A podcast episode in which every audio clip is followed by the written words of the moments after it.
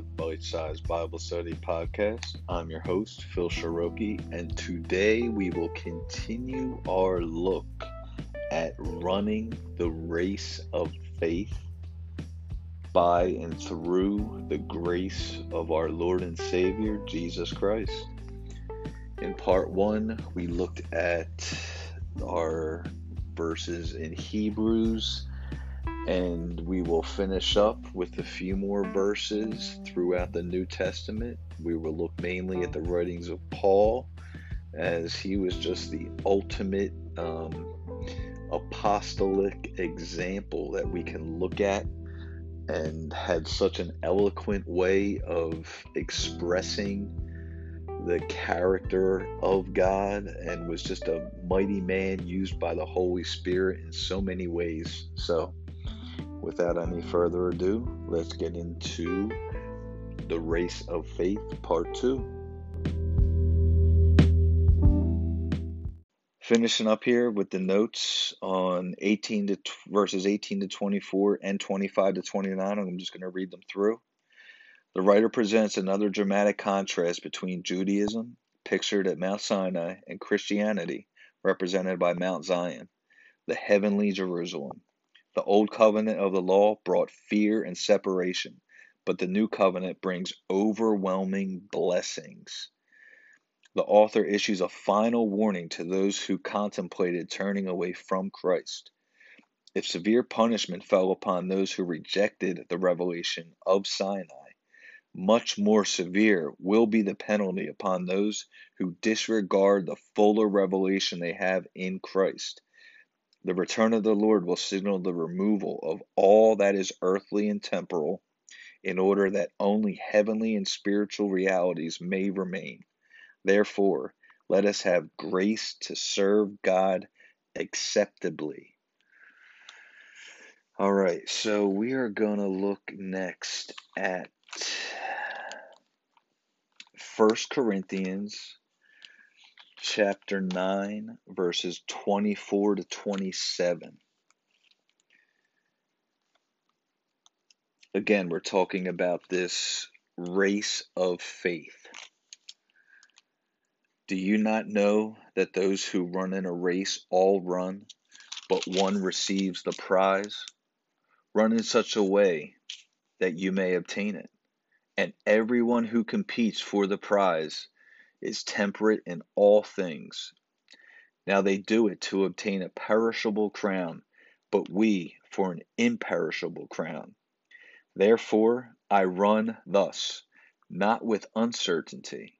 Thus I fight, not as one who beats the air, but I discipline my body and bring it into subjection, lest, when I have preached to others, I myself should become disqualified.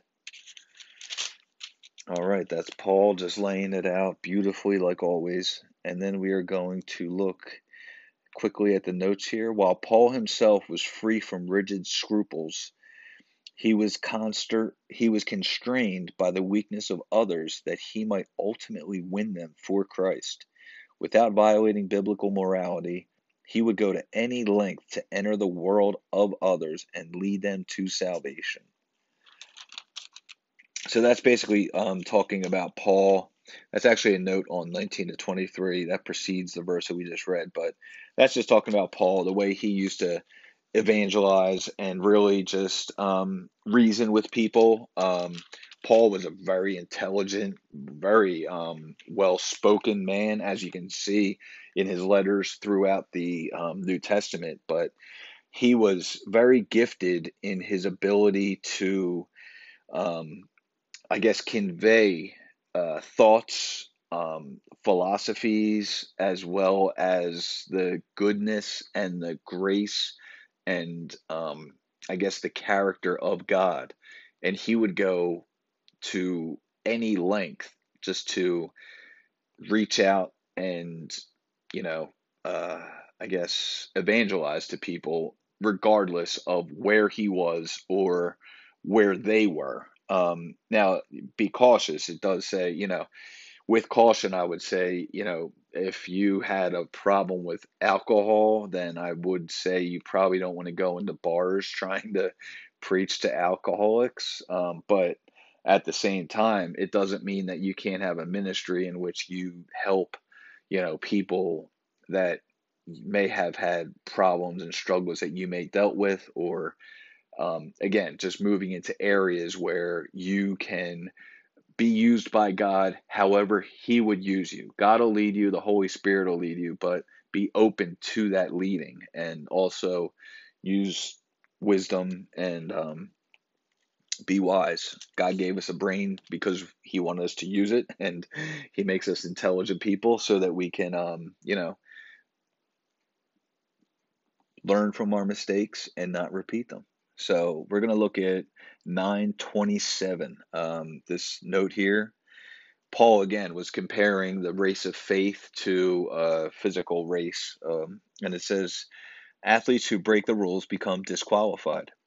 Paul's illustration stresses the necessity of self discipline and the danger of flaunting one's liberties. Believers must practice self denial and self control, even in matters that are morally indifferent. So, you know, it comes down to basically not, you know, there's like movements now where people are doing like Bible studies and bars and things like that. I'd say that's kind of flaunting your liberties to an extent. Um, again, who knows that, you know, uh, one of those people that you're with doesn't have a problem with alcohol or something like that. I, I just, there there's a there's it just doesn't there's certain activities people engage in these days that I, I don't understand and I think are just part of the emergent church that I spoke about a little while ago. They're um you know, it's kind of like they want to fit the church into the world as opposed to having the church correct and be, you know, the light in the world and the salt. They just want to be part of the world and kind of fit in, which we're definitely not meant to fit into the world. Again, we're meant to change the world and flip the world upside down for the Christ that we serve. So let's move on to Second Timothy. We're going to look at chapter 4, verses 6 to 8. For I am already being poured out as a drink offering, and the time of my departure is at hand.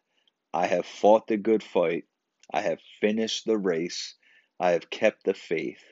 Finally, there is laid up for me the crown of righteousness, which the Lord, the righteous judge, will give to me on that day, and not to me only, but also to all who have loved his appearing.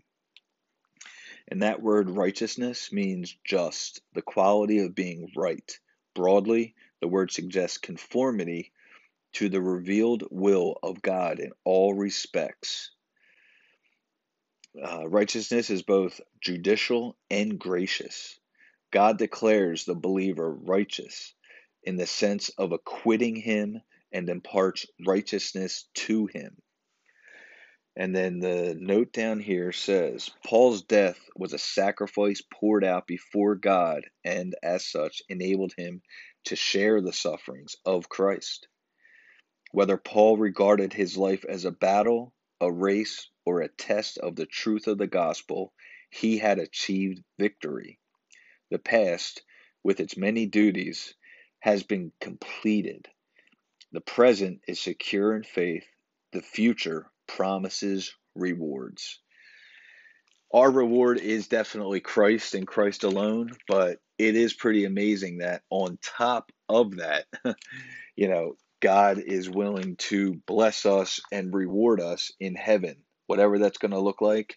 Um, you know, there's parts of the Bible that says we will be casting crowns one day at the feet of Jesus, you know, basically saying we're not worthy because, you know, when it comes down to seeing the Lord and being engaged with Him, um, there's, you know, there's Him and there's everybody else. So I really think we're going to be so awestruck and in love with the Lord that it's really not going to be something where we're uh, looking up and saying, you know, counting our um, our rewards or our crowns. Um, again, uh, we're going to be reflecting that character of Christ, that humility, that um, meekness, and frankly, that reverence, realizing that the only thing we have to begin with is because of Him. So it's good to keep in mind. Um, and then finishing up here, again, this race of faith, this this whole idea that I'm trying to touch on is basically about, you know, uh, living a Christian life. It, it, we live in a society, in a world, again, in which we are consumed from every direction with garbage, with the worldly trash. You, like I said, I, I can't even watch a movie, a kid's movie with my children without commercials coming on that completely violate my beliefs, completely subject my children to things, images, and lifestyles that I do not want anything, any exposure to them whatsoever as if they are good or acceptable because they're not in God's eyes. And I, I do not believe in having those images and those types of things. I, I just can't fathom the people that sit and, you know, I mean, Hollywood's a pretty sick place, but it, it's it's really turning up the level of uh, I don't know sickness, I guess you could say, over the past few years. But let's get into Romans chapter 12, verses 9 to 21. Let love be without hypocrisy. Abhor what is evil. Cling to what is good. Be kindly affectionate to one another with brotherly love in honor, giving preference to one another, not lagging in diligence fervent in spirit, serving the Lord, rejoicing in hope, patient in tribulation, continuing steadfastly in prayer, distributing to the needs of the saints, given to hospitality. Bless those who persecute you, and bless and do not curse. Rejoice with those who rejoice, and weep with those who weep. Be of the same mind toward one another. Do not set your mind on high things, but associate with the humble. Do not be wise in your own opinion. Repay no one evil for evil. Have regard for good things in the sight of all men. If it is possible, as much as depends on you, live peaceably with all men. Beloved, do not avenge yourselves, but rather give place to wrath. For it is written, Vengeance is mine, I will repay, says the Lord. Therefore, if your enemy is hungry, feed him. If he is thirsty, give him a drink. For in so doing, you will heap coals of fire on his head. Do not be overcome by evil, but overcome evil with good. And then looking at the notes here for 9 to 21, basically what this is saying is love is to be the guiding principle in Christian relationships, not only with fellow believers, but with enemies as well. Paul mentions many specific Christian duties, but love is the dominant note in all the exhortations. And then looking at the note for chapter 18, because some people may remain violently opposed to us, there are times when all efforts towards peace fail. However, the Christian is to make certain that he is not at fault when peace breaks down. Then finishing up with this note where the writer, the author, Paul says, Vengeance is mine, I will repay, says the Lord. Instead of taking vengeance ourselves, we should give it over into God's hands and thereby give place to wrath. God will exact vengeance at the final judgment or even in this life, sometimes through the instrumentality of civil government. So, you know, again, that's just speaking on behaving like a Christian, you know, walking the walk. Um, you know, Paul was, he practiced what he preached, and we're all called to do that as well. You know, um, there what what comes from the mouth, you know, is evidence of what's in your heart, essentially. So, you know, if Christ is at the center of your heart, if you're in the Word of God, if you're being transformed, then that should be evident in your actions. And, you know, we should learn how to love others regardless of circumstance. And, you know, repaying the idea of don't repay evil with evil. Um, you know, just a stupid little example.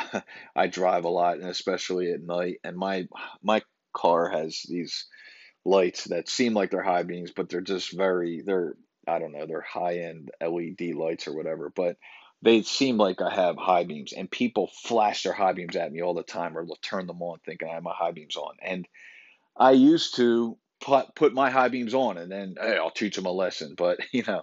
Again, this is just a dumb little analogy, but it's just to show you that now I just I'm humble enough to just realize that I don't repay an evil for an evil. And obviously, there's much larger scale examples that you can give than that. But um, fortunately, that's about as big in my life as I can think of right now, anyway, for me repaying evil with evil. So, you know, um, but when it comes down to it, again, even that little thing, God showed me and convicted me and just said, you know, don't don't live that way. Even those little things, don't don't repay evil for evil because you know, even when Jesus was on the cross, he asked God to forgive the very people that were crucifying him because he said they know not what they do. So, again, going with Christ as our ultimate example, we need to follow in his footsteps. We're going to finish up at Colossians chapter 3 verses 1 to 17.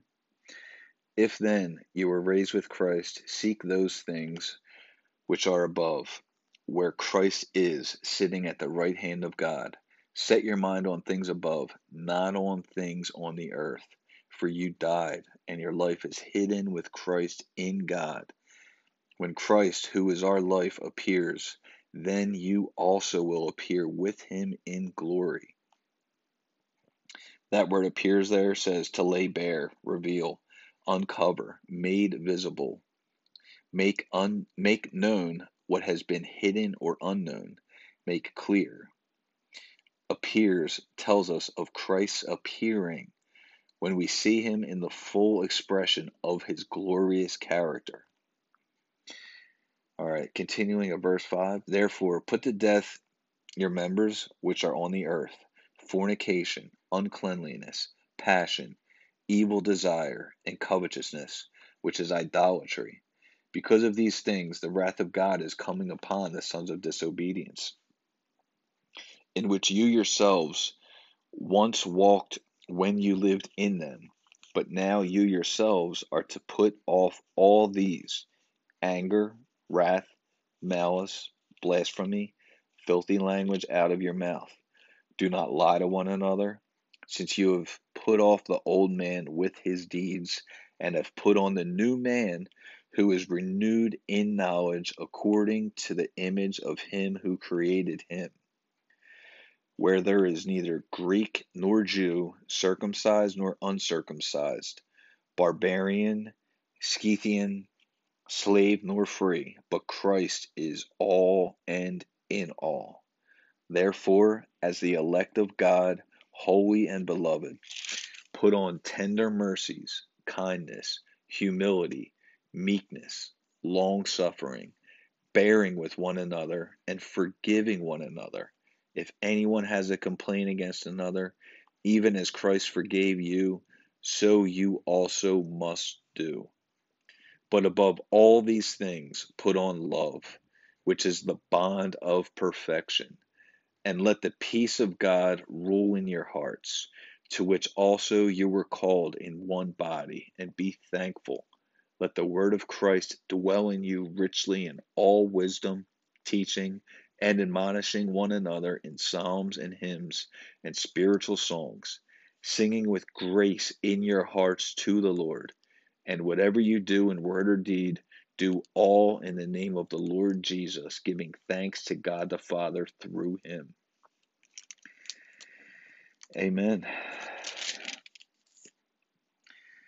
And then finishing up here, we're going to quickly look at the notes, starting with the notes for verses 1 to 4 in chapter 3 of Colossians. For Paul, demonstrating the life changing power of the gospel is equally as important as defending it against error. The Colossians were able to fulfill the command daily to display their attention and affection towards spiritual things because of their identification with Christ by death to the past and their empowerment for the present by the resurrection of Jesus. And then we're going to finish here with the notes on verses 5 to 17, chapter 3 of Colossians. To focus interest and ambition heavenward entails casting away specific vices and cultivating certain virtues. Sins of sensual self indulgence, attitude, speech, and prejudice of the mind must be put to death once and for all. Christ must govern and be the goal of the relationships and worship of the children of God.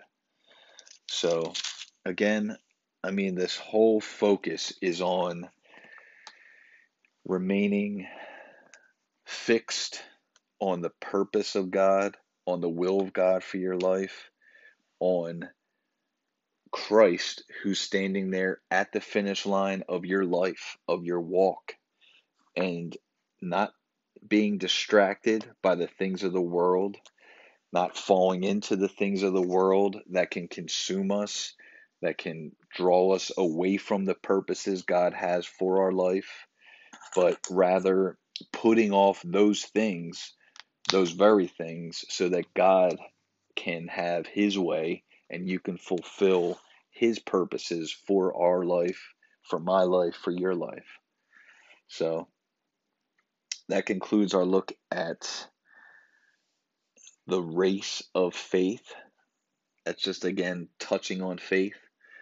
So we will um, pick up again soon enough. Have a great day. Bye.